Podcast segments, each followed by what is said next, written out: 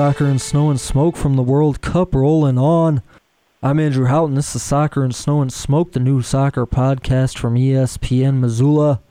We've been bringing you World Cup previews all of last week.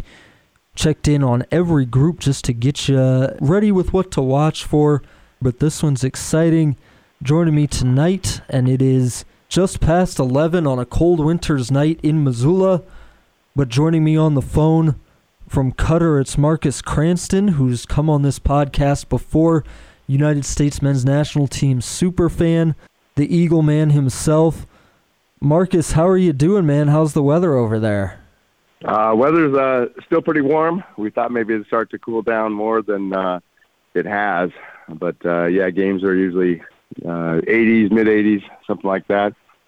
Um, stadiums are air conditioned, so a lot of times you go into the stadium though, and it's just freezing in there. So uh, weather is not so much of an issue for the games, but uh, in between the games, it's pretty hot down here. Well, I wanted to thank you again for coming on. As I mentioned, just past 11 o'clock here on Sunday night in Missoula, but just past 9 a.m. in the morning there in Qatar. So thanks for taking the time, man. Sure, sure. It's great to have a chance to talk to you. Soccer and Snow and Smoke is brought to you by Canby Tap House and Coffee, Blackfoot Communications, and Zootown Sports Cards. Big thanks to all our sponsors. We couldn't do it without them.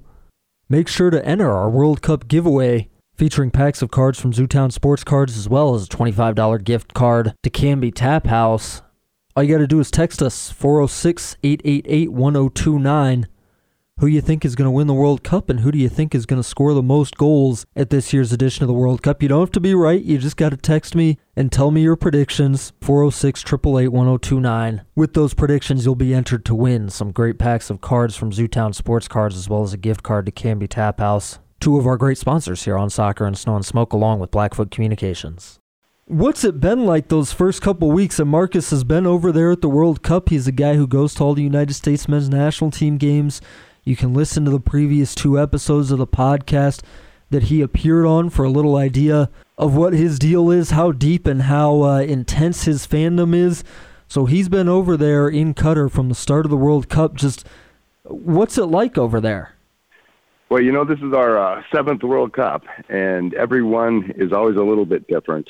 Uh, but this one's very different. Uh, having all the games in basically one city, all the stadiums, uh, you know, just all located in one place. Uh, just the schedule itself uh, every day is so much different rather than uh, the typical World Cup where you have a game and then you have to wait, you know, two or three days if you're in that city, or you have to travel uh, during those days to get to your next game. Here, it's just you're in one place and everybody's usually asking everybody the day before, "Oh, what games are you going to today?" You know, and everybody usually has one, two, and some people have even gone to four games in one day. And so that's probably the most uh, unique situation is just that every game is right here and accessible. Uh, so just the schedule itself gets a little hectic uh, traveling around. Um, the uh, a few other unique things, uh, you know, the stadiums themselves. Uh, it's like I said earlier, a lot of times it's you know hot outside. You plan for it, you get in there, and they're all air conditioned, even though they're open stadiums. Uh, so you never quite know if you're going to be too hot or too cold in the stadium. Uh, transportation has been a little challenging. You would think that, you know, everything in one city, uh, sometimes it's just a matter of getting five miles and, you know, your Uber's going round and round because all of a sudden there's, uh, you know, this road or that road is closed off. Um, so a lot of different, uh, different things about this one, just be given the compact nature of how they've, uh, you know, put it all into one city. Yeah, how do you think that's worked out so far? I mean, certainly unique, like you said, but just having everything that close. I mean, I think I read, you know, 13 miles is the farthest apart that two of these stadiums are for this World Cup. I mean, how do you think that that's been handled so far? So I think uh, from a player standpoint, from a team standpoint, it's quite great. Uh, you know, they're all staying in one hotel. Um, they have one training ground. Um, you know, every game is, uh, you know, uh, not not not having any significant travel uh, between games. So for the players, I think it's been great.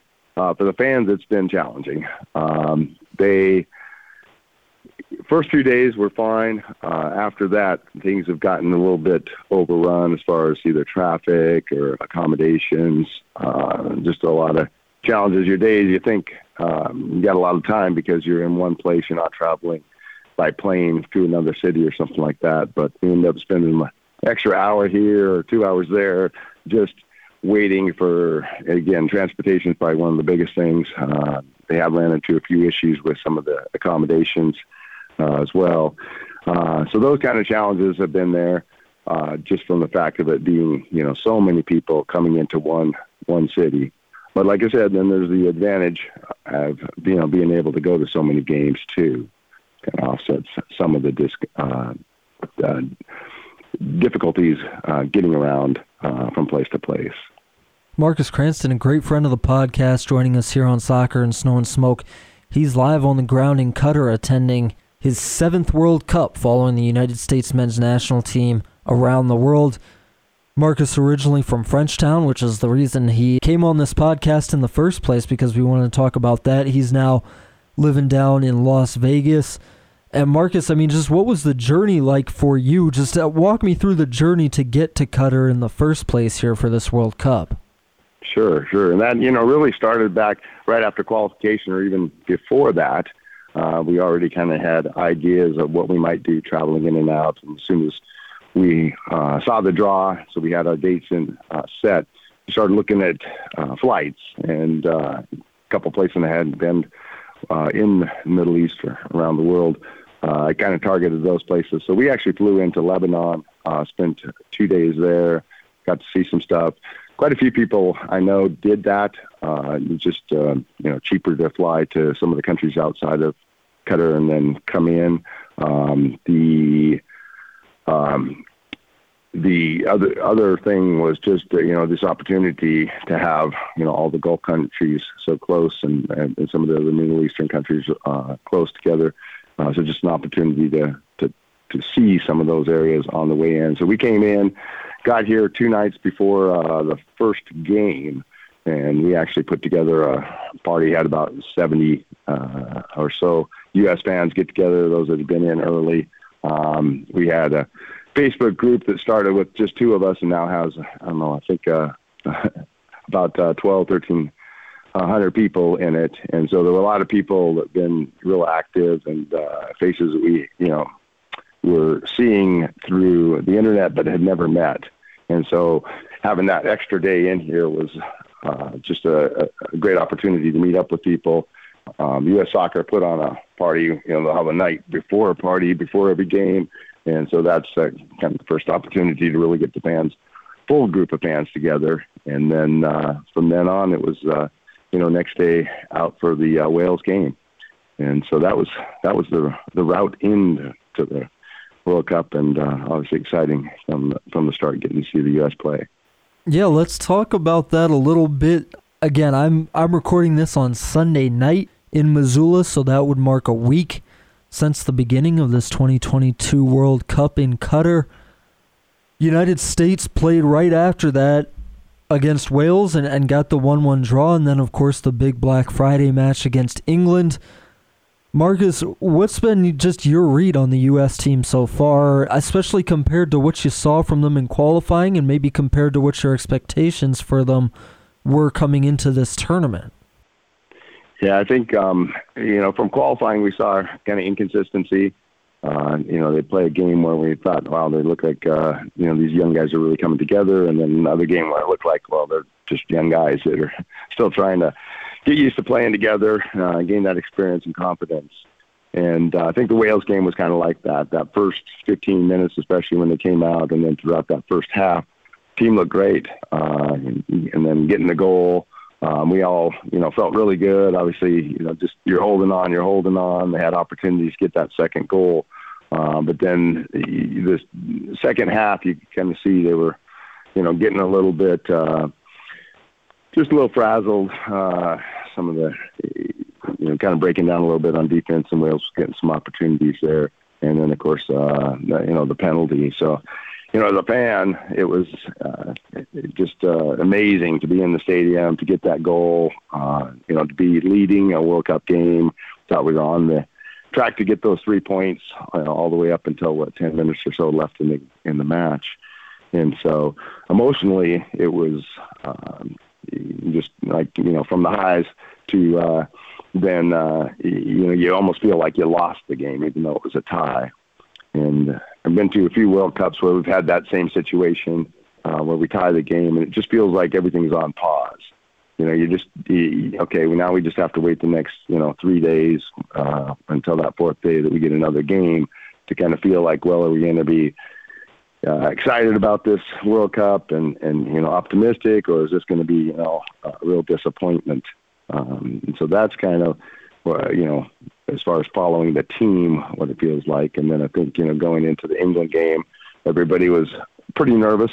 Um, and uh, you know I played pretty well in the first half. In the second half, we thought they were just you know it was great. They outplayed England, uh, had the more the, the the chances there, um, and so I think we felt uh, really good about that tie, whereas uh, you know England was pr- pretty down about the tie. So yeah, just interesting is you know watching the team and seeing a game, you know, two games so far where we've had ties, feeling you know disappointed or let down with the first game, and then you know optimistic and excited about the tie with the second game there. Um, and now we're just you know it feels great to have the team in that situation where they have control of it. They know, you know, they win, they're going to get in. They don't have to worry what happens in the Wales and England game. And so I think we're going to really see, you know, in this with the pressure on, uh, what this young team is, you know, going to be able to do. And uh, you know, so far they've looked uh, looked like they, you know, have the potential. And now it's going to be this one game uh, for them to to realize that potential and move on, or you know, four years uh, for them to uh, bring things together uh, for the next run. That's right. United States men's national team taking on Iran on Tuesday, noon Mountain time, and just like Marcus explained it there, U.S. wins. They're on to the knockout rounds. It's nice to have their destiny in their hands like that. And Marcus, I mean, just what is the fan experience in the stadium like? I mean, are you sitting with a bunch of other U.S. fans, or is it more diverse than that? Uh, what's it What's it been like when you're actually inside the stadium? Yeah, and then and actually it starts outside the stadium. We uh, uh, try to arrange. Uh, we got a small group of guys uh, been doing the logistics behind uh, getting to the stadium, and we have this. Uh, you may have seen on the uh, on TV the large flag that we unveiled during the national anthem. And so for the first game, we were able to meet inside of uh, a mall, which was across the park, uh, uh, parking lot from the stadium. And so we probably had, you know, maybe 500 people out, you know, hanging out in the mall. Uh, we, you know, unveiled the, the flag and then marched the flag all the way uh, from the mall into the stadium. And, um, you know, that's, that's kind of the, the start. We got a guy with a drum, uh, and uh, obviously a couple guys uh, running the, the chants, the capos. And so it all starts outside the stadium. Inside the stadium, it's just a little bit more of a challenge uh, than our typical games where we can, you know, U.S. Soccer um, controls uh, some of the seating as far as the fan groups being able to purchase tickets. So at these games, it's all just based on the uh, ticket lottery uh, and then you get assigned seats uh, based on, on you know randomly. And so we usually try to kind of you know have a lot of the supporters get um, you know as many tickets as they can, even if they may have friends that aren't um, necessarily you know certain that they're going to be able to go, and then try to swap around and try to form as much as we can a group of uh, fans behind the goal. Uh, the t- seats are actually sold in three uh, technically four categories, but the fourth category is just for people who live here in Qatar. So three categories, and that third category is a small group um, of seats behind the goal, a few sections behind the goal, and so we all target that. So we can usually get a pretty good uh, group uh, in that section. So that section is, you know, kind of similar to what you might see on the TV for any game in the U.S. And you know, we got our drum there. That's where the flag is and uh, you know um, a large group that's chanting in unison. And then the rest of the area beyond that, it's uh, usually a little bit more kind of mostly U.S. fans, but largely pockets of uh, uh, those that know the chants that are going to stand and, and, and, and sing. And then, you know, beyond that, the rest of the stadium is kind of scattered with uh, those that get involved with the, the actual uh, chants and, uh, and, and cheering for the team. But uh, that's kind of how the the stadium layout usually is. Uh, first game, we actually were lucky. at that first row um, right down. Uh, I was standing next to uh, uh, the drummer, and uh, and so that experience is, you know, just everybody around you. You you think that the whole stadium, you know, we're the loudest, uh, uh, you know, cheering section that ever, you know, that was ever formed in the world because it's just you, all around you when you're right down in that. Um, then the next game, we sat up a little bit higher, about uh, 20, 25 rows up from the field um, behind the goal, and then you start to realize that uh, you know it's it's uh, a smaller group than than you really think. Uh, as far as that group that's uh, that's really down there doing the the major chanting for the games. Yeah, the big moment, I guess, from the U.S. England game, and Weston McKennie had a great chance, but the big chance was Christian Pulisic hitting a shot off the crossbar. What's it like for a moment like that? And we've talked before on this podcast about some of the great moments at World Cups or at United States men's national team games that you've been to, but just what's a moment like that, especially on the World Cup stage? What's that like to, to just experience? Yeah, I think that. Uh, you know, it's those uh, near misses. Uh, obviously, some of the uh, you know penalty miss uh, saves, uh, things like that, where it's just so close. It's so difficult to score. And and and uh, you know, we went to uh, a couple of Concacaf games yesterday, and um, you know, sat through uh, you know nearly a goalless draw with Costa Rica first and uh, Costa Rica finally got that that goal to end. Um, but we were, you know, discussing it, and, it, and there's been discussion about uh, the the number of goals, especially first half. Uh, the scoring has just been so low, and so it's just so difficult to get those goals, and it seems more, even more so this World Cup for some reason. Uh, so when you get those chances, um, you know, all you can think, I think, is, you know, just oh, you know, are we going to get another chance? Was that the the only chance we would get to you know to to you know potentially win the game one nothing or tie the game. Um, so coming so close and uh, and not scoring, I think uh, you know certainly for the fans it's difficult to not forget that moment. You're you know thinking about that for the next 10, 20 minutes, maybe you know until the end of the game. You know just thinking that was our chance, we blew it. That was our chance. You know we could have had it. Um, but uh, yeah, those near misses uh, are are difficult uh, to get out of your mind as as the game goes on. It's Marcus Cranston. He's the Eagle man, a great United States men's national team fan who's in Qatar following the team at this year's 2022 World Cup. Originally from Frenchtown, which was how his first appearance on Soccer and Snow and Smoke came about. As I said, now in Qatar and about to kick off another day there just past 11 p.m. here in Missoula, but just past 9 a.m. over there in Qatar. And Marcus, just real quick, the last thing maybe about this year's United States team. What do you think they have to do in that Iran game? And we, you know, the stakes of that. Tuesday at noon, again, Iran against the United States. U.S. has to win to move on to the knockout stage. What do you think they have to do to get that result and get those three points in that game?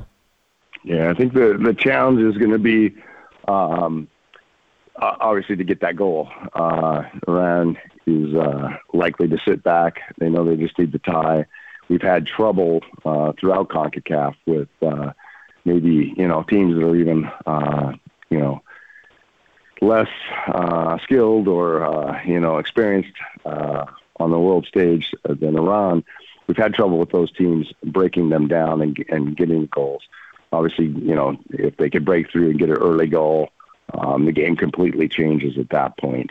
Um, so there's probably a couple things. One is just uh, being creative. Uh, you know, there's been a lot of discussion about uh, Gio Reyna. Uh, will he come in? Will he play? Um, you know, a lot of us are expecting that this will be, you know, as long as he is truly healthy, uh, he'll be in starting this game.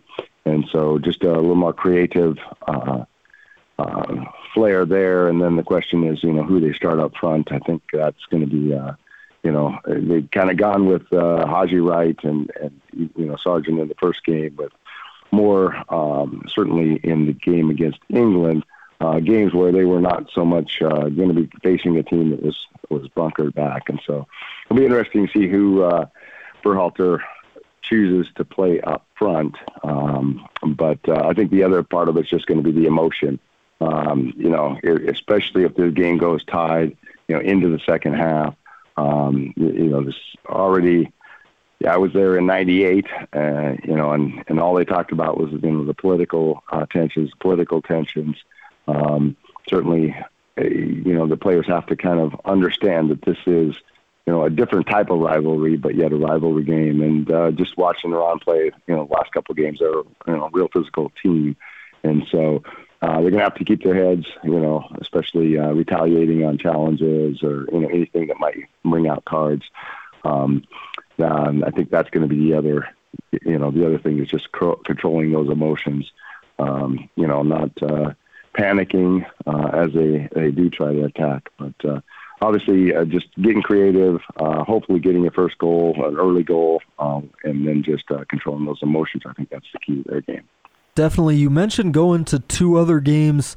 I guess earlier today, that'd be Sunday, Costa Rica with a big upset kind of against Japan, one to nothing, getting a late goal, and then Canada eliminated. I think it ended up four to one against Croatia, knocking the Canucks out of this year's World Cup. Maybe not those games in particular, but what have you thought about maybe some of the other big games, some of the other big moments um, at this year's World Cup? I think obviously the uh, upsets are the first things that are uh, talked about. So, you know, Germany losing a game, Argentina losing a game. Um, those were, uh, you, you know, the the big talk around here. Uh, being CONCACAF, um, you know, obviously the focus on the Mexican uh, uh, performances, um, the fact that they, you know, um, probably not going to make it through uh, has been the other thing that I think as U.S. fans we've uh, kind of uh, been kind of focused on their games. Um, but yeah, this uh, and just kind of in general, um, it's it's just kind of because you're here and because you have access to to the the games there's a, a different vibe, I think, traveling to this World Cup. Whereas, you know, you might, um, you know, pick, you know, one game a day or a couple games a day that you might, you know, sit at home or sit in the bar to watch. Um, if you're uh, not here, or if you know the World Cup was spread out, and then you know all of the talk would be about that one particular game. You know, here it's okay, selecting which game you're going to go to, and then you know it, might not be the you know you get tickets to a game that might not be the premier game that day, uh, but you end up talking more about the, the you know the experience that you had there, and then you know. Um, you know, I've had people talk about uh, you know going and sitting with the Australian fans or sitting with the Japanese fans, um, you know, just different fan interactions and that sort of thing. So there's just kind of different discussions.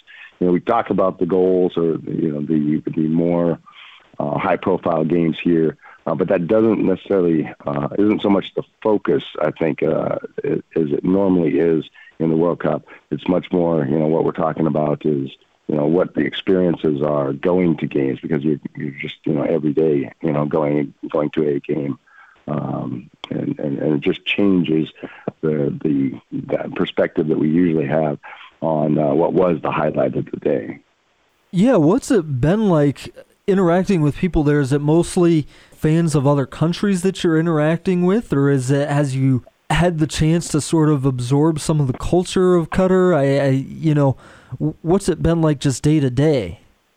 Yeah, and the major difference there is, you know, most World Cups, you go to a city and you have, uh, you know, maybe a day before, a day after, at least, if not a couple more days, to see things in that that city, and and you probably have you know, in the group stage, you have, you know, three different cities that you're going to go to.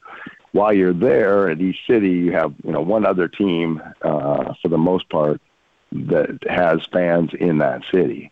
And so, you know, you have a much more leisurely uh, schedule of time to actually go out and, and see sites. And when you go out, you're usually, you know, whatever team you're going to play playing against for that match, those are the fans that you see.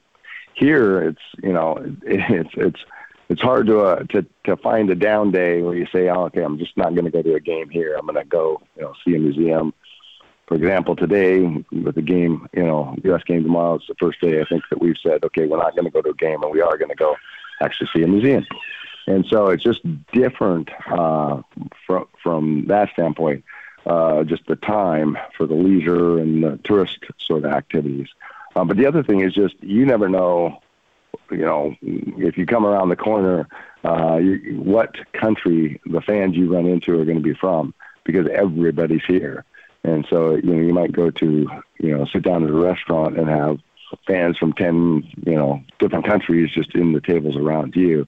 Uh, so that's been the, oh, made one of the major differences there is just having everybody here and uh, interacting with, you know, all the different fans. Um, it's also changed the the games uh, because you have you know so many neutral fans, or you know they kind of go into the stadium somewhat neutral, um, and then you you can see a, a big sway in how how uh, how the supporters are following the games. That the Japan and and uh, uh, Germany game, I didn't go, but talked to friends about that one. We saw on TV, but you know, there most of the people were were going in uh, if they weren't fans of either country, kind of going in supporting Germany, uh, just being Germany's uh, you know more high profile team. But then as soon as Japan came back and got the goals, then all of a sudden they turned and, and you know we're cheering uh, primarily for Japan.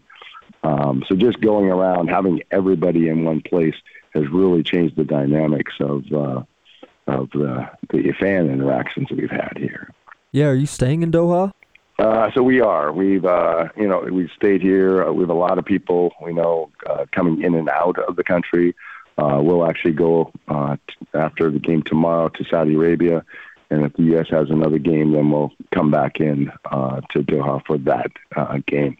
But yeah, a lot of people are either you know purposely staying in other countries outside of uh, Qatar, or just taking uh, advantage of of traveling uh, to other countries um, because everything's so so close, and because the accommodations are you know somewhat limited here, and so sometimes it's you know cheaper to take a flight out, spend some time out of the country for a couple days, and then fly back in around the games.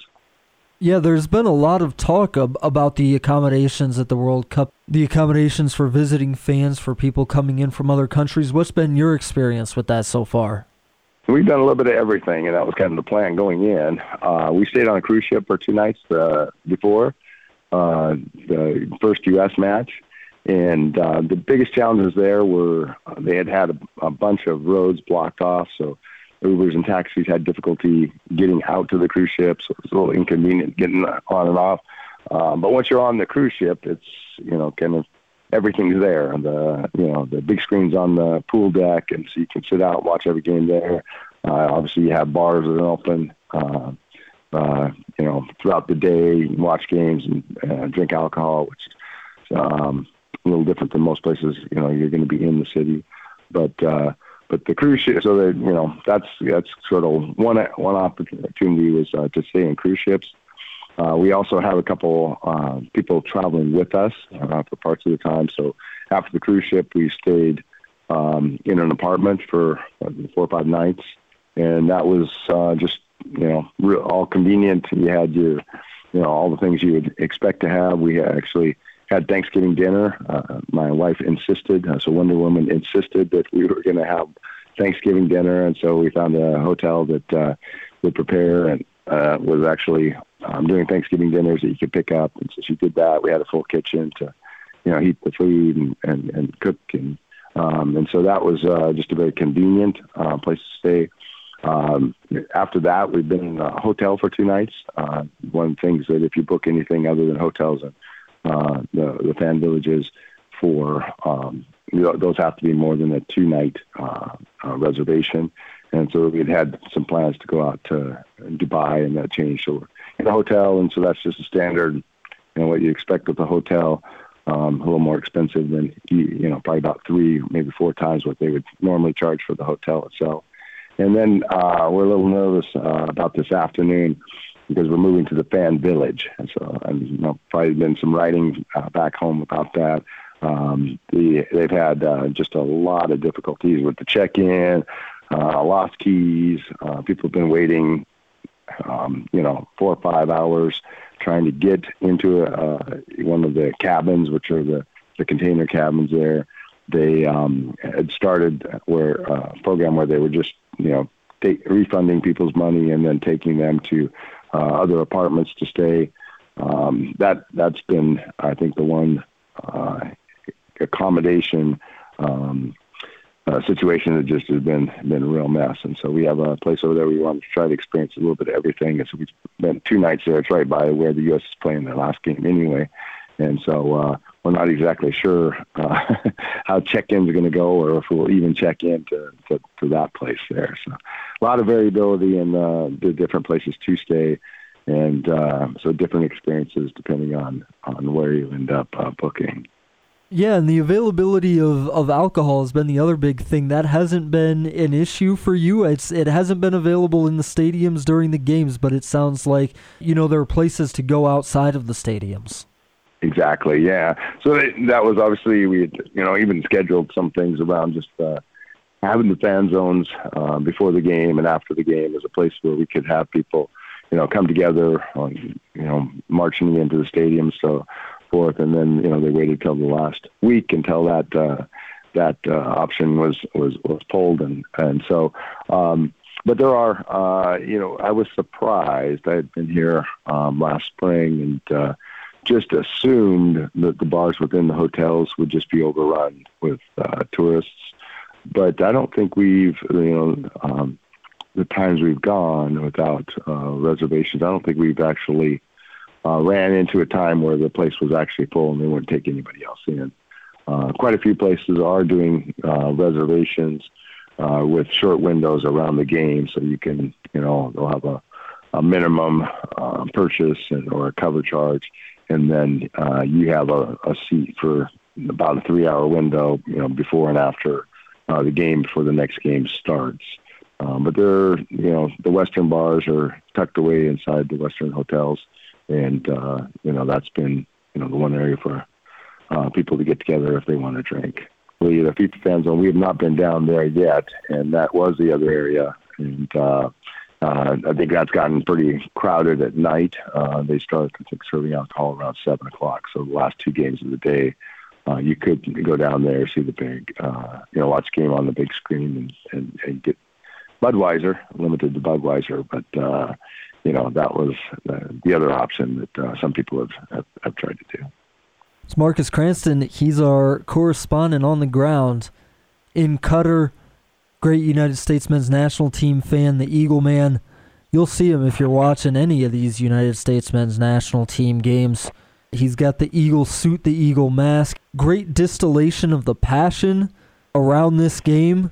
And if you do see him, you can say, I heard him on soccer and snow and smoke.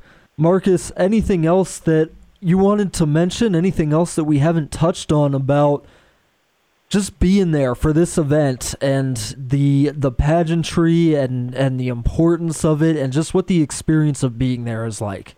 Yeah, I think that uh, you know if you haven't gone to a World Cup before, um, it's like any uh, sporting uh, event, it's going to be kind of you know as much as you you enjoy the countries and you know you're influenced by the the experiences you have from the travel standpoint um, you know the friends you make and and so forth. Uh, the performance usually ends up uh, determining how you feel about the tournament. Uh, so we'll see. I think that you know we're all on pins and needles here uh, for the next game. Uh, this is exactly where we were in 2010 uh, in South Africa where we had a couple ties. We had to win the last game know, we had England in our group at the top of the group. Uh, and so we're just all hoping that know, that we'll have that uh, excitement. Maybe not a last minute versus Algeria Donovan goal, maybe a you know tenth minute uh, Weston McKennie header off a corner. But uh, I think that you know for us here in in the country, and you know we're just uh, you know really anxious about uh, this next game. Like you said earlier, we just all feel like we're on pause, and so I think. Uh, you know, they, they, they, it's just uh, you know all about the excitement of you know building up from tonight, uh, you know, pre-parties and going into tomorrow, organizing the march, and then uh, that game against Iran is uh, just going to be amazing. Uh, either you know terribly deflating or just ecstatic to to win and get out of the group and then see what the young team can do in the knockout round. Well, enjoy it, man. I hope you have a reason to enjoy it. Like you said, United States men's national team taking on Iran. Tuesday. That'll be at 12 noon Mountain Time, high noon. U.S. needs a win, needs all three points to get out of that Group B and into the knockout rounds. It's Marcus Cranston, who's on the ground there in Qatar. He's attended both United States men's national team games in this World Cup, as well as some other games, just giving us a little look, a little portrait at what it's like to be at this unique World Cup in Qatar, the 2022 Men's FIFA World Cup. Marcus, man, I won't keep you any longer. It's getting near to my bedtime, but you've got a full day ahead of you before the United States plays on Tuesday. Thank you so much for taking the time, man. It was great talking with you again. Great talking to you, too, and I hope everybody back home is watching the game. Soccer and Snow and Smoke is brought to you in part by Canby Tap House, Zootown Sports Cards, and Blackfoot Communications. We'll continue bringing you analysis, opinion, reaction from the World Cup all the way through the final. But for now, I'm Andrew Houghton for Marcus Cranston, all the way in Qatar, signing off on Soccer and Snow and Smoke. Thank you for listening.